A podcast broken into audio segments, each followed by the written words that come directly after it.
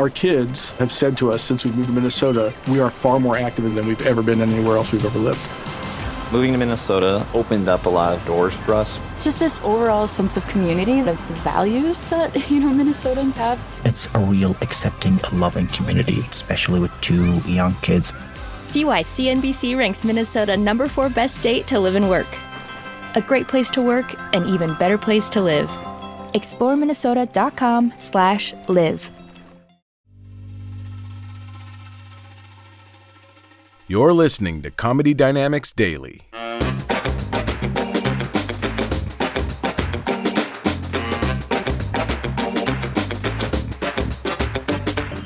I um I don't have any children, you know. Maybe we'll see. I waited. No, no, no.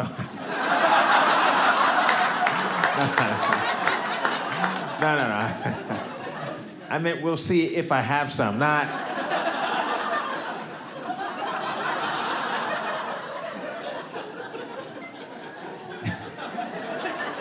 There's no little light skinned kid in Amsterdam going, huh, huh. no, it's just.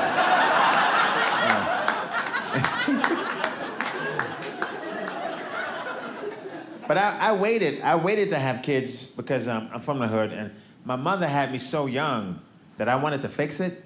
You know? Yeah, I wanted to fix it to make her a grandmother at the right age. I was trying. I was trying to clean up the timeline a, a, a little bit. Yeah, because my mother is only 15 years older than me, and that's that's a little snug. We can say it's snuggy, you know.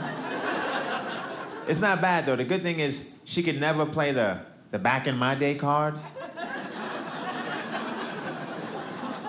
Because I was there.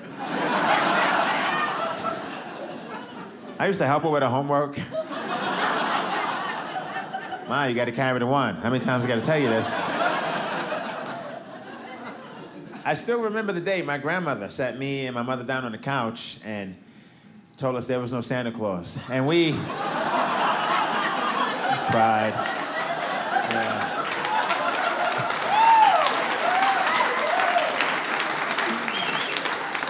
That was a tough day for us both, yeah. My biggest fear is that when she gets older, I can't take care of her anymore, right? Gotta take her to a nursing home, and we're on our way there. She's 90, and uh, I'm 75. And then we get there, and they make me stay. Like, well, man, by the time you get home, it's time to come right back. You might as well just, just kick it here. Um, so, like I tell you, my grandmother raised me, beautiful lady. We um, had a nickname for her. We called it Go Go. I, I don't know, I don't know why. It's not like she ever went went. You know, you know what I mean? Love Go Go, man. We, we were we were like that's, that's my that's my heart right there. But you know, she had funny ways about it. Like every time uh, my grandmother, every time Gogo burned rice, which was every time Gogo cooked rice, it was always my fault that she burned the rice. You know, like I'm playing video games, she comes walking in. She, I say, hey, Gogo. She's like, boy, you're trifling. What? You mean to tell me you sitting right in here and you can't smell the rice burning?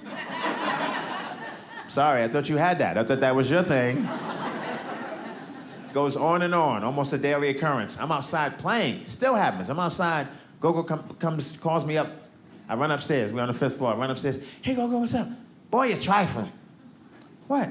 She, she's like, you mean to tell me you right outside and you can't see the smoke coming out the window? This happens all the time. I grow up, I move away, I go to college, right? I get a call on my dorm, pick up the phone, it's Gogo. Hey, Gogo, boy, you're trifling.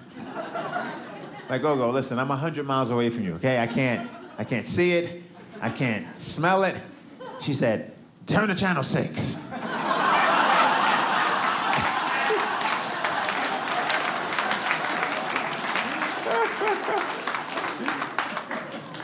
It's funny, but technically you're laughing at my grandmother's house burning down. I just want to let you know that that's.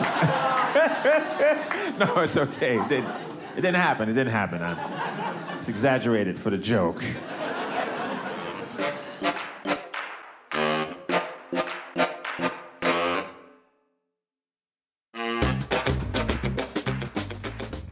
If you like what you hear, please subscribe to the Comedy Dynamics YouTube channel and follow us on social media for daily stand up comedy clips and more. Comedy Dynamics Daily is produced by Brian Volk-Weiss, Brian Adams, Rachel East, and Stuart Linver. Comedy Dynamics is a division of the Nacelle Company. Thank you for listening.